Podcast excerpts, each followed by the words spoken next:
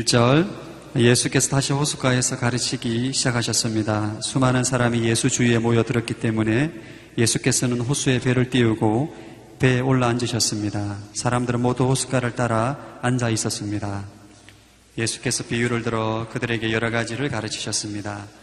그러면서 이렇게 말씀하셨습니다. 잘 들으라 어떤 농부가 씨를 뿌리러 나갔다.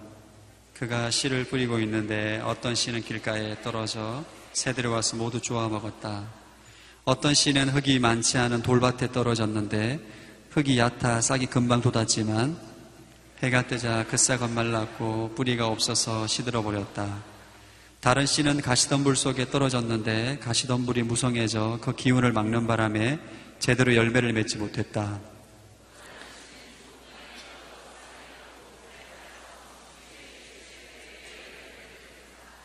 그리고 예수께서 말씀하셨습니다. 들을 기 있는 사람은 들으라.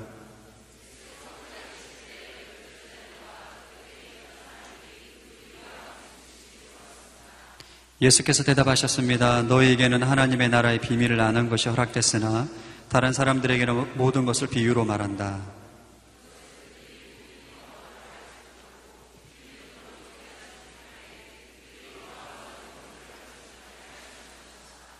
그리고 예수께서 그들에게 말씀하셨습니다. 이 비유를 알아듣지 못하겠느냐? 그렇다면 다른 비유는 어떻게 알아듣겠느냐?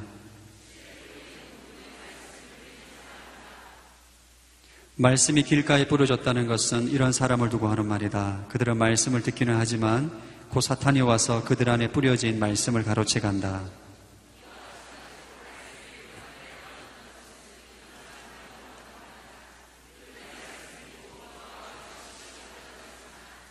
뿌리가 없어서 오래 가지 못하고 그 말씀 때문에 고난이나 핍박이 오면 곧 넘어진다.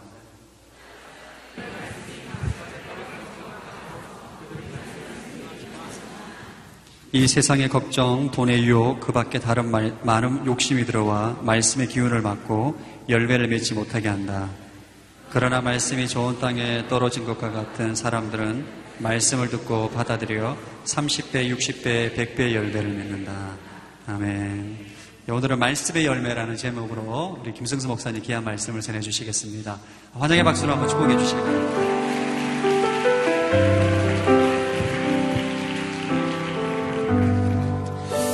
할렐루야. 다시 한번 살아계신 하나님께 감사의 박수 올려드리시겠습니다. 좀 찬양합니다. 아멘. 너무너무 잘 오셨습니다. 우리 또 좌우에 있는 분들에게도 축복하면서 말씀해 주세요. 하나님께서 당신을 통해 놀라운 일을 이루실 것입니다. 아멘. 네. 아, 하나님을 기대하는 그 발걸음이 얼마나 아, 귀한 발걸음인지 모르겠습니다. 오늘 이곳에 오실 때 버스를 타고 지하철을 타고 어, 그렇게 하나님을 향해 달려오셨을 텐데요. 어, 바로 그 마음을 하나님이 주신 줄 믿습니다. 그리고 그 걸어오는 그 발걸음 한 걸음 한 걸음에 하나님이 축복해 주시고 어, 그한 걸음 한 걸음에 하나님이 결코 여러분을 실망시키지 않으시고 오늘 이 밤에 그거 놀라운 일을 이루어 가실 것을 믿습니다. 아멘. 어, 이번 달에 우리는 기쁨으로 단을 거두리로다 라고 하는 전체의 주제를 가지고 하나님의 말씀을 나누고 있습니다. 오늘은 말씀의 열매라고 하는 제목입니다. 어, 우리 인생은 열매를 맺어야 하는데 어, 어떤 열매? 말씀의 열매가 맺어져야 한다는 것이죠. 여러분 오늘 말씀의 중요성은 어, 우리가 이 자리를 통해서 여러분 여러분과 함께 어, 나누었었습니다. 기독교는 말씀의 종교라고 할 만큼 그렇게 말씀을 중요하게 보는 종교입니다. 어, 요한복음은 이렇게 말하죠. 태초에 말씀이 계시니라. 이 말씀이 하나님과 함께 계셨으니 이 말씀이 곧 하나님이시니라. 기독교 안에서의 말씀의 어, 그 비중이라고 하는 것은 말씀은 곧 하나님이십니다. 라고 할 만큼 그렇게 그 말씀은 어, 너무나 중요한 어, 존재라는 것이죠. 여러분 말씀 그러면 세상에서는 그것을 어떤 내가 이해하거나 내가 어떤 탐구해야 될 어떤 대상처럼 여길 때가 많습니다. 어떤 지식, 어떤 정보처럼 여기는 것이죠. 여러분 그러나 어, 성경에서 말하는 이 말씀의 이 존재라고 하는 것은 단순한 지식이나 단순한 정보가 아니에요. 이 말씀은 살아계신 하나님이십니다. 말씀 자체가 인격이라는 것입니다. 그래서 성경은 말하죠. 말씀은 살았고 운동력이 있다고 이야기해요. 그래서 이 말씀이 우리 안에 들어오면 그 말씀은 움직이기 시작한다는 것이죠. 이 말씀이 선포되면 그 말씀은 말씀이 선포되는 그곳을 변화시킵니다.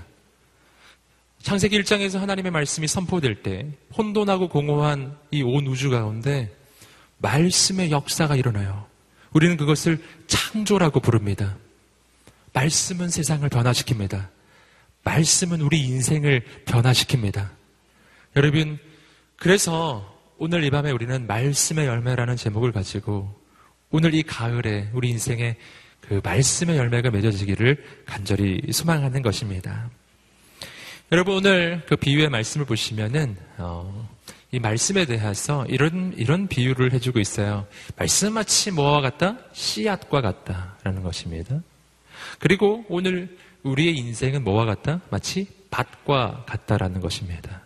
그리고 이 밭에 말씀의 씨앗이 떨어지면 그 말씀의 씨앗에서 뿌리가 내리고 그리고 싹이 나서 그리고 열매가 맺어지게 되리라 라는 것이에요. 여러분 그러나 오늘 말씀에서 우리가 조금 더 확인하게 되는 것은 뭐냐 하면은 우리 마음이라고 하는 이 밭은 아, 중립지대라는 것입니다. 중립지대예요. 여러분 어, 밭의 이름은 그 밭이 어떠하냐에 따라서도 어, 불려지지만 그러나 더 중요한 것은 그 밭, 밭에 어떤 열매가 떨어지고 어떤 어떤 씨앗이 떨어졌고 어떤 열매가 맺어지느냐에 따라서 그 밭의 이름이 정해지는 것이기도 해요. 여러분 옥수수가 자랍니다. 뭐라고 부르죠? 옥수수밭.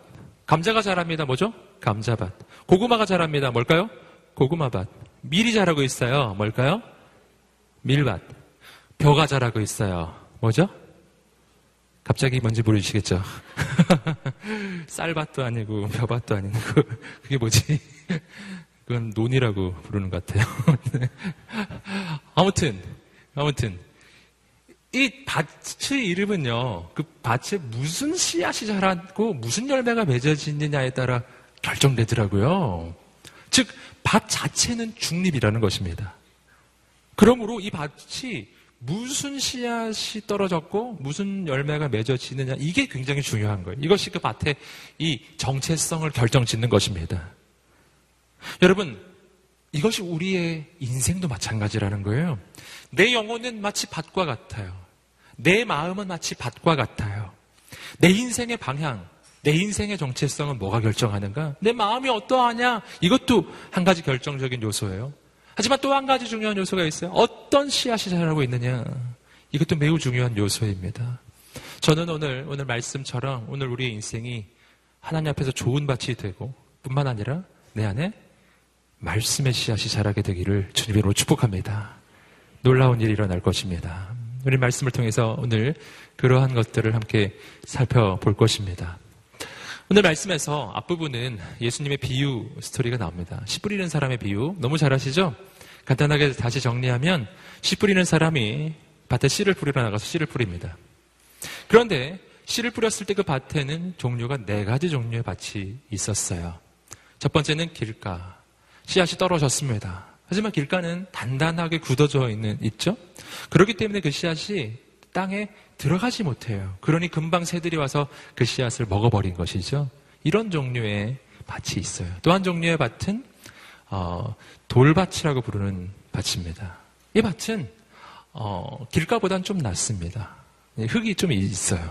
하지만 문제는 그 흙 안에 돌멩이가 너무 많은 거예요. 그래서 씨앗이 떨어져서 뿌리를 조금 내리는데 돌멩이가 많으니까 이 뿌리가 깊게 못 내려가는 겁니다. 그러니 자라는 것도 그 힘없이 자라겠죠? 햇볕이 나면 바로 말라서 그냥 죽어버리는 거예요. 이것이 돌밭이에요. 어, 세 번째 종류의 밭은 가시밭입니다. 가시밭에는 어, 말씀의 씨앗이 떨어져요. 근데 씨앗이 떨어지긴 떨어져서 자라긴 자라는데 문제는 뭐냐면은 이 밭에는 그 씨앗 원래 의도했던 그 씨앗 외에 다른 씨앗도 자라고 있어요. 그것이 가시 덤불이에요.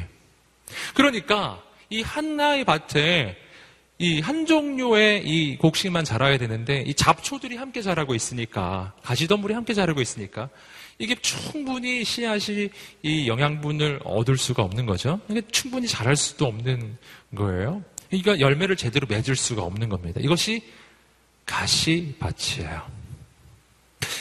네 번째 종류의 밭이 있습니다. 좋은 밭이죠. 씨앗이 떨어집니다. 이 밭은 이 씨앗을 잘 받아들여요. 그리고 뿌리가 쑥쑥 내려갈 만큼 흙이 부드러워요.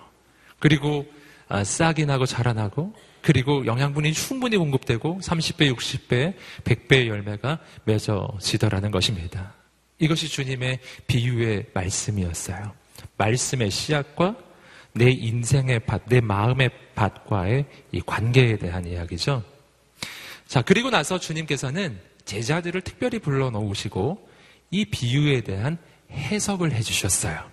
우리가 함께 그 부분을 보실 겁니다. 보시면서 이 네 가지 종류의 밭의 이 특징을 한번 보시면서 여러분 오늘 우리의 인생은 어떠한 종류의 밭인가 또는 어떤 종류의 밭이 되어야 하는가 함께 보았으면 좋겠습니다. 함께 마가복음 4장 지금 내려오셔서 14절 말씀부터 보겠습니다. 14절 말씀 함께 읽어보겠습니다. 시작. 씨를 뿌리는 농부는 할렐루야. 다시 한번 마가복음 4장 14절 말씀인데요. 한번 읽어보겠습니다. 시작. 씨를 뿌리는 농부는 말씀을 뿌리는 사람이다. 자, 씨 뿌리는 농부는 말씀을 뿌리는 사람, 말씀을 뿌리는 존재이고 그 씨앗은 말씀입니다. 이것이 비유예요. 그런데 자 여기서 우리가 첫 번째로 발견하는 것이 있어요. 우리가 앞에 비유의 말씀에서도 보셨던 것처럼 이 씨앗은요, 어, 여기저기 떨어져요. 이 농부는 이 씨앗을 좋은 밭에만 심지 않았어요. 돌밭이든 뭐 가시덤불이 있든 혹은 심지어는 길가까지 길까지 그냥 막 뿌리는 거예요. 자 여기서 우리는 아주 중요한 사실을 발견해요. 하나님은 우리 인생에게 말씀을 주시는데 사람을 가리지 않는다는 것입니다. 말씀은 사람을 가리지 않습니다. 하나님은 사람을 가리지 않으셨어요. 차별 없이 구별 없이 모두에게 하나님의 말씀은 뿌려지고 뿌려지고 뿌려지는 것입니다. 이것이 오늘 우리의 인생의 매우 어, 소망입니다. 세상에서는 내가 무언가를 줄 때요. 언제나 상대방이 어떤 누구인지 가리게 돼 있어요. 그래서 내가 마음에 들면 주고 안 들면 안 줄 수도 있는 거잖아요. 그런데 주님은 다르시다. 모두에게 말씀은 뿌려지고 있다라는 것입니다. 자, 여기서 우리는 자, 말씀과 우리 마음과의 관계 속에서 아주 중요한 사실 한 가지를 발견해요. 말씀은 누구에게나 뿌려지고 있으므로, 그러므로 이 말씀의 열매가 맺어질 것이냐, 안 맺어질 것이냐, 여러분, 이것은 무엇에 의해 결정되는 것이죠? 밭이 어떠하냐에 따라 결정되는 거예요. 즉, 자, 열매가 맺어지느냐, 안 맺어지느냐의 이 문제 열쇠의 키는 밭에 있다는 것입니다. 밭이 어떠해야 하느냐 하는 거예요. 자, 여기서 우리는 이어지는 네 가지 밭의 상태를 계속해서 우리가 함께 어, 보는 것이 얼마나 중요한지 알게 돼요. 함께 15절 말씀 첫 번째 상태입니다. 함께 읽어보겠습니다. 시작. 말씀이 길가에 뿌려졌다는 것은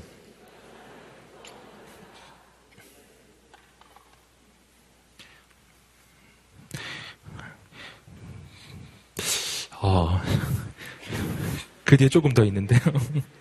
제가 다시 한번 읽어드리겠습니다. 자, 마가복음 14장 15절 말씀.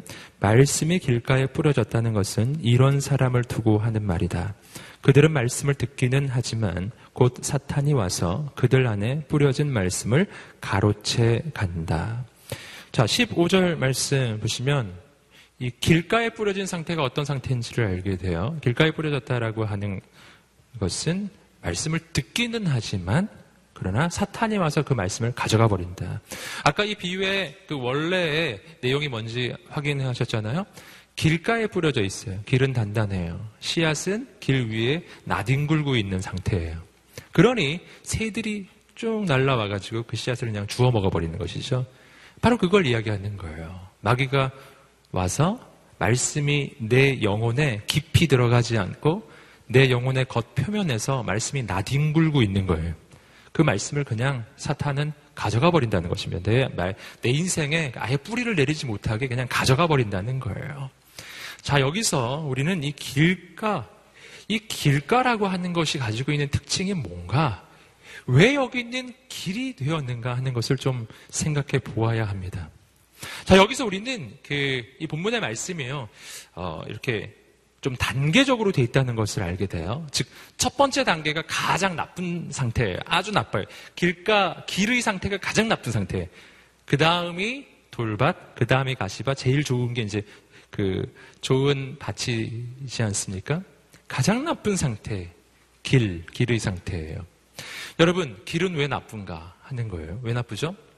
자, 첫 번째로 우리가 확인할 것은 뭐냐면 이건 일단 밭이 아니에요. 이게 아주 중요해요. 이 밭이 아닌 거예요. 지금 그 다음부터는요 최소한 밭이라는 이 이름은 붙어 있어요. 하여튼 뭐 돌이 많아 났는데 밭은 밭이에요. 돌밭. 그죠? 가시가 있는데도 똑같아요. 가시가 많아서 별로 안 좋아야 하지만 뭐 가시 길 이러진 않았어요. 가시 밭이라고 했죠. 그렇죠. 그 다음은 좋은 밭.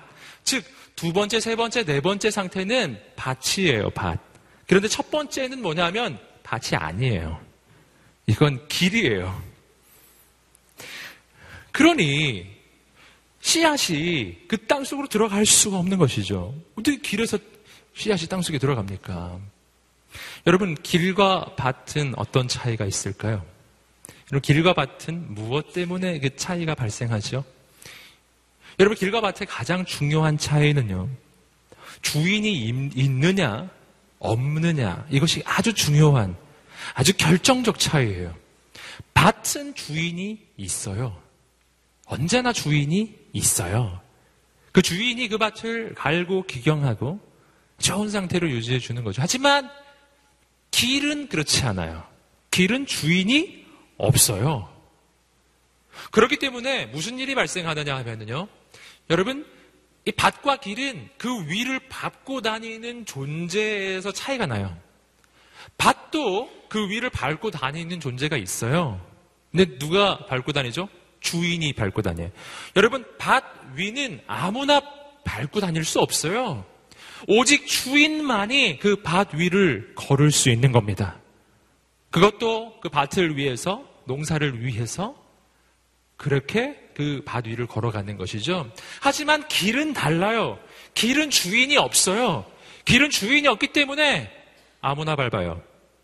이 사람도 밟고 저 사람도 밟고 말도 밟고 소도 밟고 개도 밟고 네, 온 동네 사람이 다 밟아요. 여러분 여기서 우리는 왜 길이 그렇게 단단하게 다져지게 되었는지를 알게 되죠. 길은 왜 다져지죠? 아무나 다니기 때문이에요. 아무나 그 길을 따라 다니거든요. 길은 단단하게 다져져요.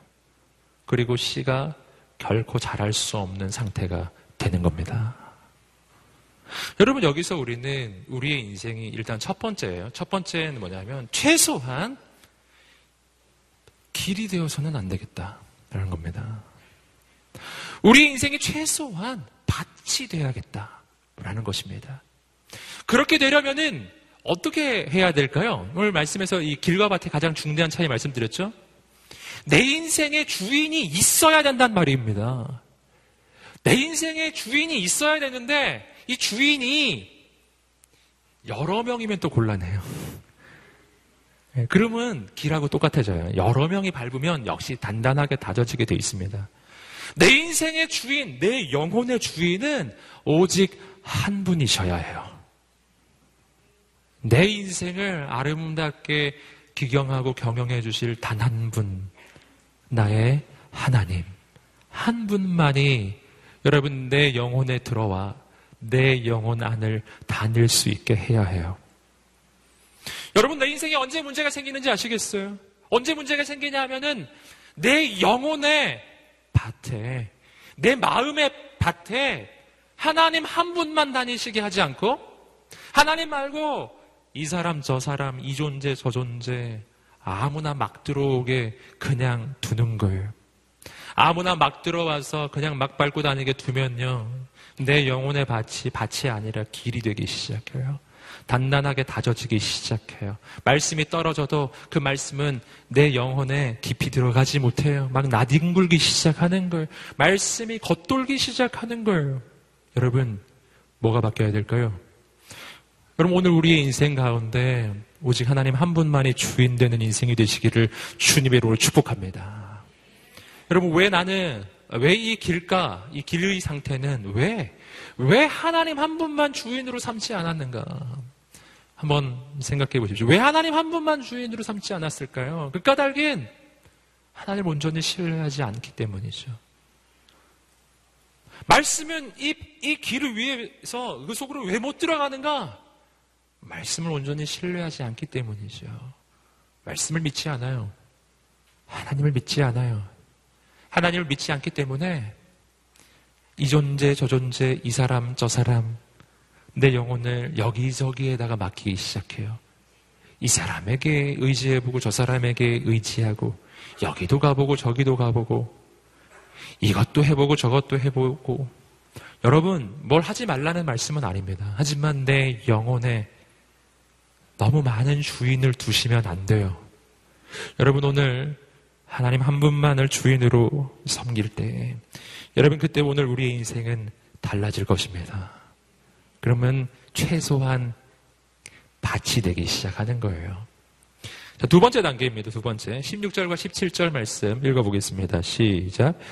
이와 마찬가지로 말씀이 돌밭에 떨어졌다는 것은 이런 사람을 두고 하는 말이다. 그들은 말씀을 듣고 기뻐하며 즉시 받아들이지만 뿌리가 없어서 오래 가지 못하고 그 말씀 때문에 고난이나 핍박이 오면 곧 넘어진다. 두 번째 케이스, 돌밭의 케이스입니다. 돌밭은 길보단 나아요, 길. 길보단 낫습니다. 왜냐하면 밭이기 때문에. 일단 밭이 된 거예요. 할렐루야. 밭이 될지어다. 옆 사람에게 한번 말해주세요. 밭이 될지어다. 그렇죠. 일단 밭이 된 거예요. 자, 밭, 밭 수준으로 이제 진입했습니다. 아, 근데 문제가 있어요. 이 밭은 돌밭인데 그 안에 돌이 너무 많다는 것입니다. 뿌리가 내려가요. 뿌리가 내려가다가 이 돌, 돌이 있으면 이 뿌리가 이 돌을 못 들고 가는 거예요. 네. 아니, 대체 어떤 돌이길래 말씀의 씨앗이 내 영혼에 떨어져서 내 영혼 속에 뿌리를 내려가다가 내려가다가 아니 어떻게 말씀의 씨앗의 뿌리조차 뚫지 못하는 돌이 있나요? 예, 이건 지금 내 영혼에 대한 비유인 것을 여러분 알고 계시죠? 내 영혼의 비유예요. 내 영혼 안에 하나님의 말씀의 뿌리가 내려갈 수 없는 돌덩어리. 뭘까요? 그것은 어, 내 마음속에 굳어버린 부분입니다. 굳어버린 부분. 내 마음속에 아주 굳어져서 말씀이 뚫고 갈 수도 없는 부분. 그것은 어, 불순종의 돌이라고 표현할 수 있어요. 불순종의 돌. 말씀이 어디를 못 뚫고 가냐면요. 이 불순종의 돌을 못 뚫고 가요. 왜냐하면 불순종은 말씀에 대한 불순종을 이야기하기 때문입니다. 그러므로 이 돌밭의 상태라는 것은 뭐냐면요. 불순종의 상태라는 것을 우리가 알 수가 있는 거예요. 반대로 이야기하면요. 부드러운 땅, 말씀의 뿌리가 그냥 쭉쭉쭉쭉 내려갈 수 있는 곳이 있어요. 말씀의 뿌리가 쭉쭉 내려갈 수 있도록 그렇게 밭이 아주 부드러운 밭, 부드러운 마음, 부드러운 영혼의 상태. 이건 어떤 상태일까요? 순종의 상태이죠. 순종의 상태. 여러분, 어, 에스겔서의 말씀에서 말하는 것처럼 여러분 하나님이 우리에게 주시는 마음은 굳은 마음이 아니에요. 하나님이 우리에게 주시는 말씀은 부드러운 마음이에요. 부드러운 마음을 주셔서 말씀의 씨앗이 아주 자유롭게 뿌리를 내려갈 수 있는 상태. 이것이 오늘 하나님이 우리 인생에 기대하시는 모습이라고 하는 것입니다. 여러분, 그러므로 이 돌밭이 되지 않고 내가 좋은 밭이 되는 이 돌밭에서 좋은 밭이 되는 이 방법, 그것은 뭐냐면은 내 영혼에 자리 잡고 있는 이 불순종의 돌을 깨어야 하는 것입니다. 불순종의 돌이 깨어져야 여러분 내 영혼에 말씀의 뿌리가 내려갈 수가 있기 때문이에요. 여러분 그렇다면은 어떻게 불순종에서 순종의 인생으로 바뀔 수가 있겠는가 하는 것입니다. 여러분 그것은 오늘 우리 인생 가운데 이 순종에 대한 관점이 변화되어야 하는 것입니다. 여러분 우리가 순종하기를 어려워하는 이유가 있죠. 그 까닭은 뭐냐 하면은 내가 순종하는 것은 매우 힘든 일이고 내가 불이익을 감수해야 하는 일이고 이렇게 순종에 대해서 잘못된 관점을 가지고 있기 때문이에요. 내가 자꾸만 불순종을 선택하는 이유가 뭐예요? 불순종이 내 인생에 더 유익할 거라고 자꾸만 생각하기 때문입니다. 여러분 그러나 그것은 정말 전적인 오해입니다. 왜냐하면 순종이란 하나님의 뜻, 뜻 앞에서의 순종이잖아요. 불순종이란 무엇입니까? 내 인생에 하나님의 뜻이 아니라 내 뜻이 이루어지는 것을 불순종이라 하는 거예요. 여러분 그렇다면 오늘 우리가 생각해 봐야 합니다. 내 인생에 하나님의 뜻이 이루어지는 것과 내 뜻이 이루어지는 것 가운데 어느 쪽이 더 좋은 길일까? 어느 쪽이 내 인생에 유익할까요? 여러분 하나님의 뜻이 내 인생에 이루어지는 것이 더 좋음을 믿으시기를 주님으로 축복합니다. 이 믿음이 있어야 해요. 그래야 내가 순종을 선택합니다. 여러분 하나님의 뜻은 왜 내 뜻보다 좋은 좋을까요? 그 까닭은 하나님은 내 인생의 창조자이시고 온 우주의 창조자이시고 그분은 능력의 하나님이시기 때문이에요. 뿐만 아니라 그분은 나를 사랑하시는 분이시기 때문이에요. 마치 부모가 자녀를 사랑하듯이 마치 엄마가 아이를 사랑하듯이 그렇게 하나님은 우리를 사랑하시는 분이신 줄 믿습니다. 아이가 보기에 엄마가 하는 일이 나빠 보이고 어려워 보여도 그러나 엄마가 해주는 게 제일 좋은 거예요. 여러분, 어, 부모가 해주는 게 제일 좋은 거죠. 내가 모른다고 해서, 내가 이해가 안 된다고 해서, 여러분 부모가 내게, 내게 악하게 하는 것이 아니라는 사실이죠. 저는 오늘, 이 밤에, 오늘 우리의 인생 가운데, 하나님의 말씀을 향한 순종함이 열려지게 되기를 주님의 이름으로 축복합니다. 그때 무슨 일이 일어나는가? 내가 순종을 선택하는 순간이에요. 그 순간이 필요해요. 내가 순종을 선택하는 순간 내 마음속에 불순종의 돌이 금이 가기 시작해요. 내가 순종을 선택하는 순간 그 불순종의 돌이 깨어지기 시작해요. 여러분, 오늘 이 밤이 그러한 밤이 되시기를 주님으로 축복합니다. 그러면 놀라운 일이 일어날 거예요. 말씀이 내 인생의 뿌리를 받기 시작해요. 하나님의 기적이 일어나기 시작할 것입니다. 여러분 오늘 말씀에서 또 한 가지 발견하는 아주 중요한 사실이 있습니다. 그것은 뭐냐 하면은 이 돌밭에서 일어나는 현상이에요. 돌밭에서 보시 돌밭에서는 이런 일이 일어납니다. 어, 그곳에 말씀의 씨앗이 떨어져요. 그래서 뿌리가 내리고 싹이 납니다. 그래서 잠시 기뻐한다는 거예요. 하지만 17절 말씀 보시면 뿌리가 없기 때문에 오래 가지 못하고 뭐 때문에 넘어진다고요? 고난이나 핍박이 오면 넘어진다는 것입니다. 아주 중요한 장면이에요. 자, 돌밭에 뿌리 내린 이 씨앗, 이 씨앗은 어떻다? 매우 약하다라는 것입니다. 매우 약해서 고난이나 핍박 가운데 온전히 서 있지를 못하는 거예요. 자, 여기서 우리는 아주 중요한 역설적 신앙의 진리 한 가지를 발견합니다. 여러분 돌 하면 굉장히 강한 것 같죠. 돌, 이 딱딱하게 굳어져 있으면 아주 그셀것 같잖아요. 하지만 오늘 말씀을 보세요. 돌은 셀 것만 같은데 이 돌밭은 매우 약하다는 것입니다.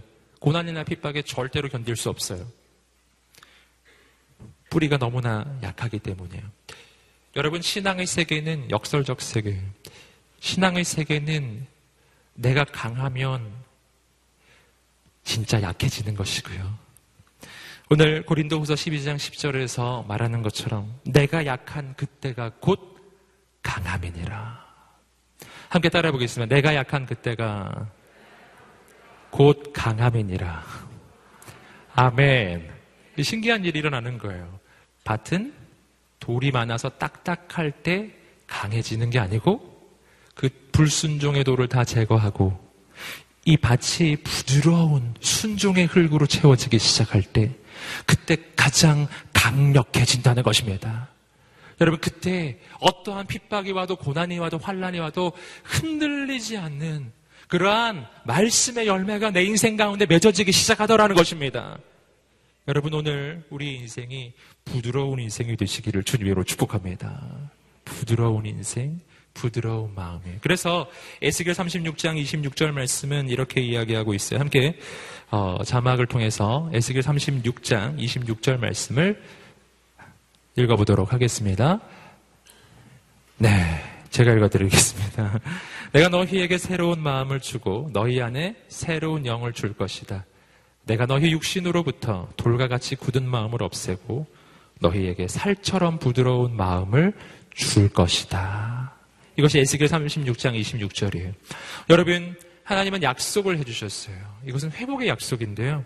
돌과 같이 굳은 마음을 없애주시겠다 약속하십니다. 자, 이 부분에서 우리는 또 한 가지 중요한 사실을 알게 돼요. 돌과 같은 굳어버린 내 영혼, 굳어버린 내 마음의 밭이 어떻게 부드러워질까요? 여러분 그 돌과 같이 굳어져 버린 그 부분을 제거해 주시는 분이 계세요. 바로 하나님이십니다. 여러분 오늘 이 밤에 그 하나님께 인생을 그냥 맡기시기를 주님으로 축복합니다. 하나님께 인생을 드리세요. 내 영혼을 맡기세요. 하나님이 깨워 주실 수 있도록 맡겨 드리세요.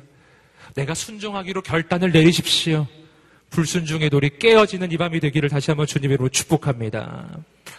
22절 말씀 어, 아, 22절이 아닙니다. 18절 말씀 계속해서 18절 말씀과 19절 말씀을 함께 읽어 보시겠어요? 18절과 19절 말씀입니다. 시작. 또 다른 사람들은 말씀이 가시밭에 떨어진 것과 같아서 그들은 말씀을 듣기는 하지만 이 세상의 걱정, 돈의 유혹, 그 밖에 다른 많은 욕심이 들어와 말씀의 기운을 막고 열매를 맺지 못하게 한다. 세 번째 경우입니다. 세 번째 경우는 가시밭입니다. 가시밭. 여러분 가시밭은 밭은 밭이에요. 아, 아, 보셨던 것처럼. 근데 이 밭에는 다른 것이 자라고 있어요. 자, 두 번째 단계와 세 번째 단계 차이점을 한번 보세요. 돌밭은 밭 자체가 문, 문제가 있어요. 이 밭이 돌이 가득한 것입니다.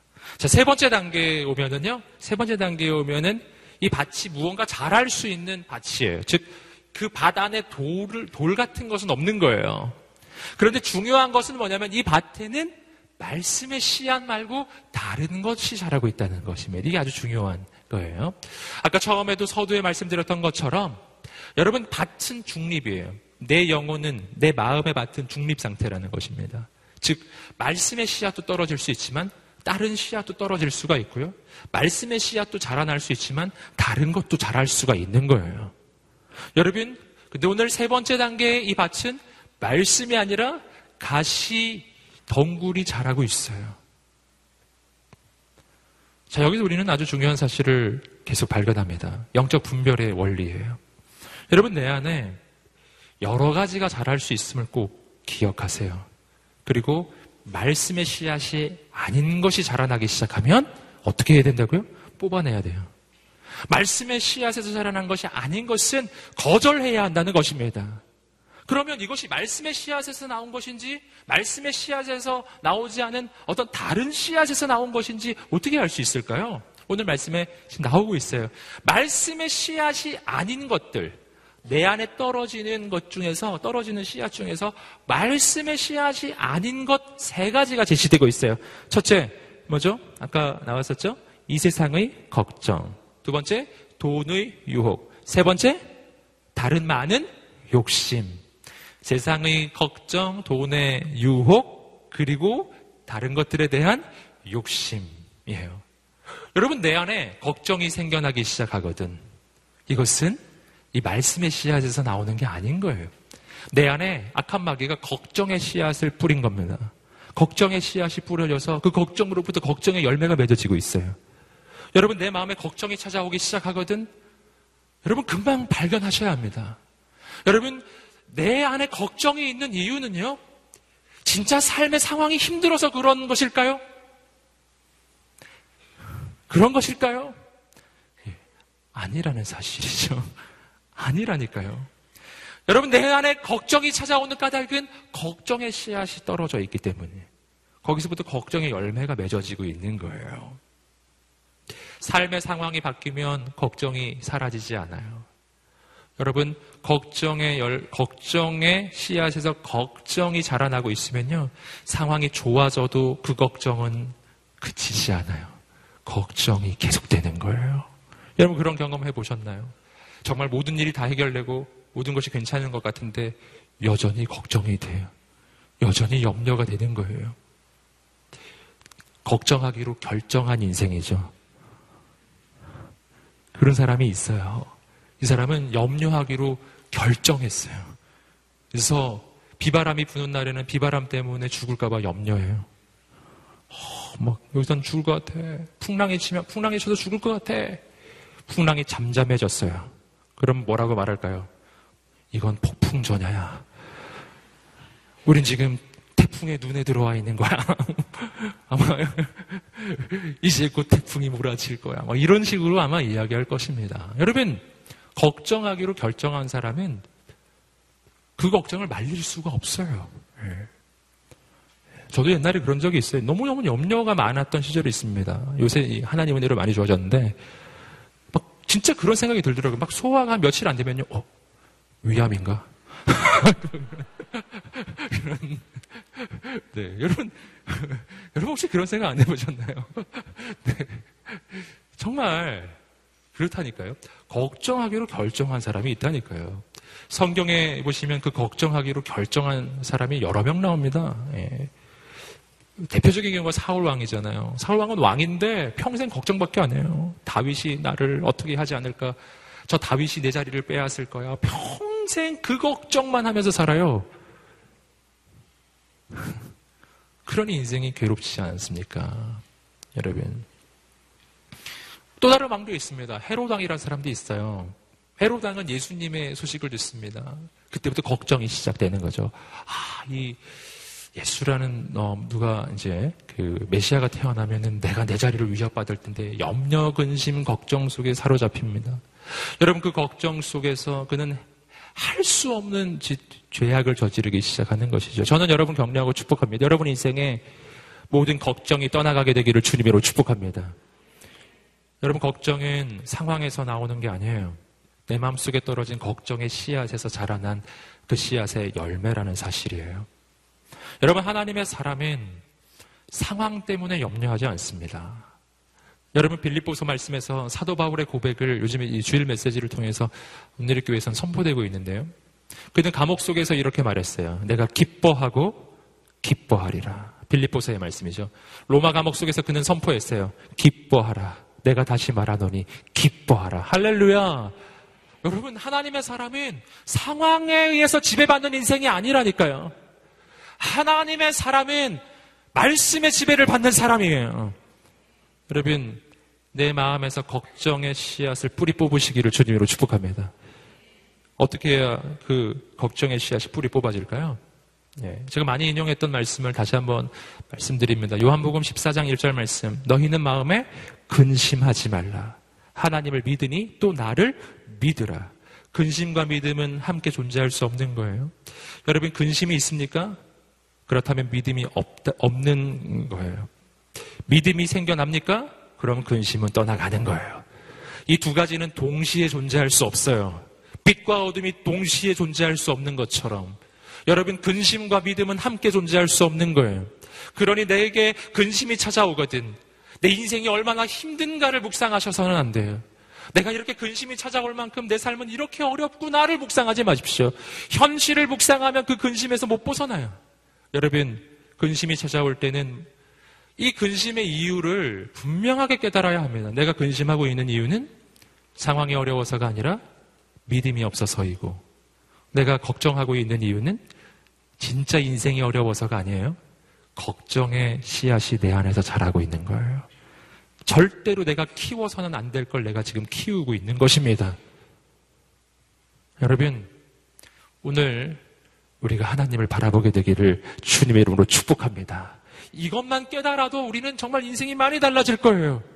하나님의 사람은 현실 때문에 흔들리지 않아요. 하나님은 어려운 현실 속에서 걱정하지 않아요. 하나님의 사람은 현실이 어려워도 그 가운데 믿음으로 뚫고 나아가는 하나님의 사람인 줄 믿습니다.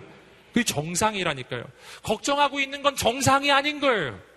비정상적인 것입니다. 옆 사람에게 한번 말해주세요. 염려하지 말아라. 아멘. 염려하지 마십시오. 하나님 믿으시기를 축복합니다. 여러분, 내 안에 자라나는 또 한 가지 말씀 아닌 다른, 다른 씨앗이 있어요. 이것은 돈의 유혹이에요. 돈의 유혹. 이것도 말씀이 아니에요. 말씀의 씨앗이 아니에요. 즉, 내 마음에 돈을 향한 욕심이 생겨나고 있거든. 내 마음에 돈이 없이는 내 인생이 안 될 거라는 생각이 들고 있거든. 잘 생각해 보셔야 돼요. 그렇다면 내 마음 안에 지금 말씀의 씨앗이 아니라 돈의 유혹이라고 하는 또 다른 씨앗이 떨어져 있는 거예요. 그것이 지금 자라나고 있는 거예요. 주님 말씀하셨어요. 너희는 하나님과 돈을 겸하여 섬길 수 없느니라. 하나님을 섬기는 사람은 결코 돈을 섬길 수가 없어요. 이것은 양립이 되는 게 아니에요. 돈을 섬기는 사람은 또 하나님을 결코 섬길 수 없는 것입니다. 여러분, 그러니까 내 안에서 말씀의 씨앗과 이 돈의 유혹이라고 하는 씨앗이 동시에 자라나고 있다는 이 사실은요. 여러분, 이것은 온전히 하나님을 섬기지 못하고 있다는 뜻이에요. 저는 오늘 이 밤에 돈의 유혹이 내 인생에서 떠나가게 되기를 주님으로 축복합니다. 이건 다른 씨앗이에요. 다른 종류의 씨앗이라고요. 여러분, 온 세상 사람들이 다 돈을 섬기고, 온 세상 사람들이 다 돈의 논리를 따라가고 있습니다. 그렇다고 해서 하나님의 사람도 그렇게 살아야 한다는 것은 아니에요. 여러분, 돈의 유혹의 씨앗을 키우지 마세요. 여러분, 저 사람의 인생에도 돈의 유혹, 돈의 유혹의 씨앗이 자라고, 저 사람에게도 자라나고, 온 세상 사람들에게 다 자라나고 있어요. 여러분, 하나님의 나라는 다수결이 아니에요. 모든 사람이 돈을 따라간다고 해서 내 인생도 돈을 따라가야 한다는 것은 아니에요. 여러분, 오늘 우리는 다수를 따라가지 않고 진리를 따라가는 사람들인 줄 믿습니다. 우린 다수결이 아니라고요. 온 세상이 다 하나님을 거부해도 나 홀로 하나님을 선택하는 하나님의 사람들 되시기를 주님으로 축복합니다. 지난주에 함께 보셨었잖아요. 여러분, 다니엘, 온 세상 사람들이 다 우상숭배를 하고 있을 때 모든 사람이 보는 앞에서 하나님만 섬기겠다고 하나님 앞에 무릎 꿇고 절했던 다니엘처럼 여러분 그렇게 있을 때 다니엘이 죽지 않습니다. 여러분 우리가 붙잡아야 할 것은 많은 사람이 아니에요. 하나님 한 분이십니다. 여러분 그러니 오늘 우리의 인생이 돈이 아닌 하나님만 섬기기로 결단하는 여러분 되시기를 주님으로 축복합니다. 돈의 유혹이라는 씨앗, 거기서 자라나는 열매를 내 인생에서 뽑아야 된다는 것이죠. 여러분, 내 인생에 자라나는 또 한 가지, 말씀의 씨앗이 아닌 다른 씨앗이 하나 있어요. 그것은 욕심의 씨앗이에요. 욕심이라고 하는 것의 씨앗. 내 마음에 욕심이 생겨나는 거예요. 욕심이라는 것은 뭔가요? 여러분, 내가 꼭 필요한 것을 내가 필요로 하는 것, 그건 뭐 욕심이 아니죠. 예, 그건 욕심이 아니에요. 하지만 내가 필요로 하는 것이 다 있는데 그 이상의 것을 향한 욕구가 생겨나고 욕망이 생겨나는 것. 우린 그런 것을 욕심이라고 하죠. 여러분, 욕심, 왜 욕심이 생길까요? 욕심이 생겨나는 까닭, 아주 중대한 이유 하나가 있습니다. 내 인생에 욕심이 생겨나는 아주 중대한 이유 하나는요, 그것은 하나님에 대한 불신앙이에요. 즉, 내가 내 인생을 책임져야 한다는 그 의식 속에서 욕심이라는 것이 생겨나요. 아주 대표적인 경우가 뭐냐 하면은 그 만나 사건 여러분 기억하시죠? 구약 시대에 광야에서 하나님이 이스라엘 백성들에게 먹을 것으로 만나를 주셨습니다. 매일매일 만나가 내렸어요. 근데 하나님께서 제한 규정을 하나 두셨어요. 뭐였죠? 매일매일 나가서 만나를 거두되 며칠 분량만 거두죠? 하루 분량에 하루 분량. 딱 하루 분량만 거두어라. 그 하루 분량 이상은 욕심이라고 하는 거예요. 어떤 사람은 욕심이 있어요. 이틀 분량, 3일 분량을 막 거둬갑니다. 한번 생각해 보세요. 그는 왜 그렇게 했을까요? 왜냐하면 하나님을 믿지 못해서예요. 오늘은 만나가 내렸지만 내일은 안 내릴지도 모른다는 그 생각이죠. 내일은 안 내릴지도 모르니까 오늘 이틀치를 걷어놔야 하겠다라고 생각하죠. 하지만 이틀치를 걷어놓으면은 하루 것만 먹을 수 있고 이틀째 거는 여러분 썩어서 못 먹는 거예요. 벌레가 생기고 썩어서 먹을 수가 없어요. 어차피 내일에 만나는 내일 하나님이 내려주시는 그 만나를 먹어야 하는 것입니다. 여러분, 욕심을 왜 부리는가? 아시겠습니까? 왜 욕심을 부리는가? 하나님이 내 인생을 채워주실 것을 믿지 못하기 때문에. 그래서 난 그 이상을 추구해. 여러분, 그러나 우리의 인생은 욕심으로 사는 인생이 아니라 하나님을 향한 신뢰함으로 사는 인생인 줄 믿습니다. 욕심 부리지 말라. 너에게는 딱 하루 분량만 있으면 충분하다. 내일 너의 인생은 하나님이 채워 주실 것이다. 아멘. 여러분, 왜 나는 다른 일을 섬기지 못합니까? 마찬가지예요. 하나님을 향한 불신앙 때문이에요. 내 인생 챙기기도 힘든데 어떻게 다른 사람을 챙겨요? 하나님을 믿지 않으면 난 욕심 속에서 내 인생만 바라보며 사는 것이죠. 내 마음에 욕심이 생겨나고 있거든. 이것을 깨달으셔야 해요. 내, 인, 내 인생에 욕심이라는 것이 생겨나고 있거든. 다른 씨앗이에요. 내 영혼에 자라서는 안 될 다른 종류의 씨앗이라고요. 여러분, 내 영혼의 밭에는요, 딱 한 종류의 씨앗만 떨어져 있어야 해요. 하나님의 말씀의 씨앗이에요. 그거 외에는 다 걷어내야 한다는 것입니다. 그럼 하나님은 여러 가지가 섞이는 걸 매우 싫어하세요. 하나님이 싫어하시는 것이에요. 여러 가지가 섞이는 거. 하나님과 돈을 겸하여 섬긴다거나, 말씀의 씨앗도 잘하고, 걱정의 씨앗도 잘하고, 돈의 씨앗도 잘하고, 막 세상 유혹의 씨앗도 잘하고, 온갖 종류의 씨앗이 막 다 자라고 있는 거예요. 여러분, 그래서는 안 된다는 것이죠. 말씀의 씨앗만 떨어져서 그 말씀의 열매만 맺어지는 아름다운 인생 되시기를 주님으로 축복합니다. 여러분, 이 가시밭, 말씀 말고 다른 것이 자라나는 가시밭, 그 다른 것 세 가지, 아까도 말씀드렸죠? 어, 세상의 그 돈의 유혹과 이 세상을 향한 걱정과 그리고 욕심, 이 세 가지 요소가 공통적으로 관통하는 것이 하나 있어요. 그것은 아까도 쭉 설명할 때 여러분이 이미 아셨겠지만 그것은 하나님을 향한 불신앙에서 나오는 세 가지라는 거예요. 하나님을 믿지 않으면 걱정이 생겨나요. 하나님을 의지하지 않으면 돈을 의지하게 돼요. 하나님을 신뢰하지 않으면 그러면 욕심이 생겨나기 시작하는 거예요. 그러니 이 세 가지를 없애는 방법은 매우 간단해요. 하나님을 믿는 것입니다. 하나님 한 분만 믿는 거예요.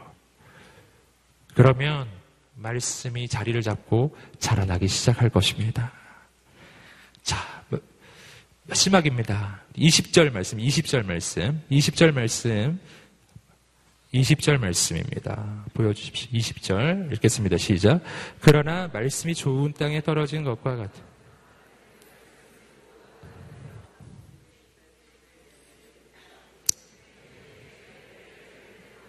아멘. 자, 네 번째 경우, 가장 좋은 경우, 좋은 밭의 경우입니다. 여러분 이 좋은 밭의 특징을 오늘 말씀은 설명해 주고 있어요. 이렇게 돼 있죠?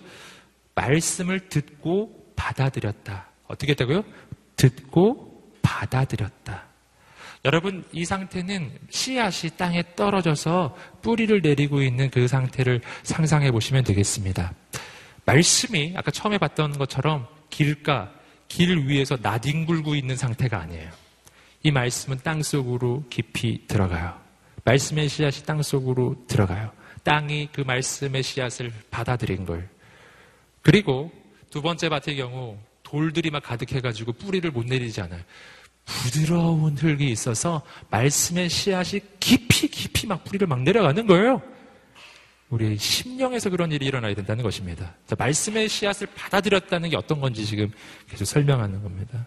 자, 뿌리가 막 내려가요. 자, 세 번째 밭의 경우 다시 한번 떠올려 보세요. 가시밭의 경우는 말씀의 뿌리가 내려가긴 내려갔는데 딴 종류의 씨앗들이 같이 자라니까 이게 에너지를 다 뺏겨버리는 거예요. 영양분이 말씀의 씨앗으로 집중되지 않는 거예요. 여러 가지가 동시에 자라나기 때문에 그러한 인생은 말씀의 능력을 경험할 수가 없는 거예요. 그러나 네 번째 좋은 밭은 오직 말씀 단 한 종류의 씨앗만이, 씨앗만이 뿌리를 내려요. 그러니 이 밭 속에 있는 모든 영양분은 이 씨앗, 말씀의 씨앗에 집중되는 것이죠. 이 바다 내에 있는 모든 가능성, 모든 에너지는 이 말씀의 씨앗으로 올인하는 겁니다. 말씀의 씨앗은 자라나기 시작해요. 30배, 60배, 100배 열매가 맺어지는 것입니다. 자, 여기서 우리는 말씀을 듣고 그 말씀을 받아들인다는 것은 어떤 것인가 하는 것을 발견하는 것입니다. 내 안에 오직 말씀의 씨앗 단 하나만 떨어지는 거예요. 거기에 내 인생을 거는 거예요. 내 마음에, 내 영혼의 모든 에너지를 그 말씀에 거는 거예요. 이건 어떤 상태일까요? 성경에서 저는 이 부분을 묵상하면서 두 사람이 생각났어요. 한 사람은 마리아입니다. 어느 날 천사가 찾아와 마리아에게 이야기했죠. 내가 잉태하여 아들을 낳게 될 것이다. 말도 안 되죠? 아직 정혼밖에 하지 않았어요. 결혼한 상태가 아닌데 어떻게 그런 일이 일어날까요? 내 인생에 너무나 큰 불이익이 오고 혹은 죽을 수도 있는 일이에요. 처녀가 잉태해서 아이를 낳다니요. 여러분 그러나 그 말씀 앞에 마리아는 이렇게 대답했어요. 누가복음 1장 38절 말씀입니다. 누가복음 1장 38절 말씀. 네, 한번 읽어 드릴게요. 잘 들어보십시오. 그러자 마리아가 대답했습니다. 보십시오. 저는 주의 여종입니다. 당신의 말씀대로 제게 이루어지기를 원합니다. 그러자 천사가 마리아에게서 떠나갔습니다. 주의, 저는 주의 여종입니다. 주의 말씀대로 내게 이루어지기를 원합니다. 할렐루야. 바로 이거예요. 어떤 불이익이 있어도, 어떤 어려움이 있어도 하나님 말씀대로 내게 이루어 주시옵소서. 좋은 밭의 상태. 말씀에 인생을 거는 거예요. 여러분, 기독교 신앙은요, 올인하는 것입니다. 올인. 모든 걸 거는 거예요. 하나님의 말씀에 내 인생의 모든 것을 거는 거예요. 기적이 일어나요. 그를 통해서 예수 그리스도가 탄생하는 거예요. 여러분, 베드로라는 사람이 있어요. 밤새도록 고기를 잡았는데 단 한 마리도 못 잡습니다. 그랬던 그가 예수님의 말씀을 듣기 시작해요. 주님의 말씀을 들어요. 계속 들어요. 그리고 나서 예수님이 베드로에게 말씀해 주십니다. 깊은 데로 가서 그물을 내려 고기를 잡으라. 할렐루야. 그때 베드로가 뭐라고 이야기했죠? 내가 밤이 새도록 그물을 던졌지만 아무것도 잡지 못했습니다. 하지만 내가 말씀에 의지하여 그물을 내려보겠습니다. 여러분, 뭐에 의지해서? 말씀에 의지해서 그물을 내려보겠습니다. 그리고 그물을 던집니다. 말씀의 모든 것을 거는 거예요. 내 경험을 포기하고, 내 지식을 포기하고, 내 경륜을 포기하는 겁니다. 말씀의 모든 것을 거는 거예요. 그랬더니 배가 잠기게 고기를 잡는 거예요. 그리고 바닷가에 나와서 주님의 부르심을 듣죠. 너는 사람을 낳는 어부가 될 것이다. 여러분, 베드로는 그 말을 듣고 어떻게 했죠? 역시 배와 그물과 잡은 모든 물고기를 버리고 예수님을 따라가죠. 올인하는 걸. 주님의 말씀이 선포될 때 그 말씀의 모든 것을 거는 거예요. 그때 베드로는 초대교회의 기둥 같은 사도가 되는 것입니다. 저는 여러분을 격려하고 축복합니다. 오늘 우리의 인생은 어떠한 상태입니까? 주인이 없는 길가가 아니고요. 아무나 내 영혼에 들어오게 막 두는 그런 길이 아니고, 불순종의 돌로 가득한 그런 돌짝밭도 아니고, 말씀 외에 다른 씨앗을 자라게 하고 있는 그런 가시덤불 밭도 아니고, 말씀이 떨어지면 그 말씀 하나에 내 인생 모든 것을 거는 좋은 밭이 되는 하나님의 사람들 되시기를 주님으로 축복합니다. 30배, 60배, 100배의 열매가 맺어질 것입니다. 그 열매가 맺어지면 무슨 일이 일어날까요? 열매는 사람을 살리는 거예요. 내 인생을 통해 사람이 살아나는 역사가 일어날 것입니다. 여러분, 말씀의 씨앗이 떨어졌어요. 열매가 맺어질 거예요. 말씀의 씨앗이 떨어지면 무슨 열매가 맺어질까요? 말씀의 열매가 맺어지죠. 사과 씨앗이 떨어지면 사과가 열리고 감자 씨앗이 떨어지면 감자가 열리는 거잖아요. 말씀의 씨앗이 내 안에 떨어지면 나를 통해 말씀의 열매가 맺어지는 것이죠. 할렐루야. 나는요, 사람을 살리는 인생이 될 것입니다. 나는 말씀의 통로가 될 것입니다. 나를 통해 수많은 영혼이 살아날 것입니다. 여러분, 이것이 말씀의 우리를 향한 하나님의 비전이에요. 우리가 그런 인생이 되시기를 주님으로 축복합니다. 오늘 우리가 그런 인생을 되기를 간절히 소망하면서 함께 기도하면서 나가겠습니다. 여러분 오늘 이 시간에 우리의 인생을 다시 한번 주 앞에 의탁하며 나갈 때 하나님 내 인생이 길가와 같은 그러한 상태가 되지 않게 하여 주시옵소서. 하나님 내 인생에 오직 하나님만이 주인 되기를 소망합니다. 다른 어떤 존재도 내 영혼을 밟지 않게 하여 주시옵소서. 거룩하신 하나님 아버지 우리 인생에 오직 예수님만 주인 되어 주시옵소서. 살아계신 하나님 아버지 오늘 우리 인생 가운데 모든 불순종의 돌이 깨어지게 하여 주시옵소서. 내 영혼이 부드러워져서 하나님의 말씀 앞에 순종하는 인생이 되게 하소서. 아버지 하나님 내가 말씀 이 외에 다른 것들을 자라나게 하는 가시밭이 되지 않게 하여 주시옵소서 오늘 내 인생이 좋은 밭이 되 거룩한 말씀의 열매가 맺어지기를 소원하는 모든 사람들 다 함께 자리에서 한번 일어나셔서 우리 인생과 삶과 우리의 영혼을 주앞에 의탁하며 우리 두 손을 들고 단절히 주여 세 번을 치시며 기도하며 나가겠습니다 주여 주여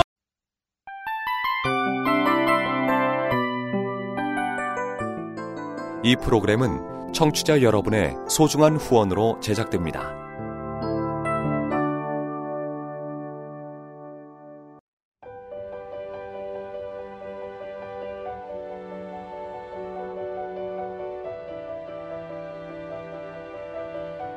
세상에는 수많은 교회들이 있지만 더 깊이 있는 말씀 강해를 찾기 위해 크기로만 교회를 선정하지 않습니다. 보다 좋은 영적 콘텐츠를 더 많이 나누기 위해 방송비를 받지 않습니다. 1년 365일 복음만 전하고 싶어서 우리는 광고를 하지 않습니다. 온누리의 복음을 땅끝까지 CGN TV와 함께 땅끝 성교사가 되주세요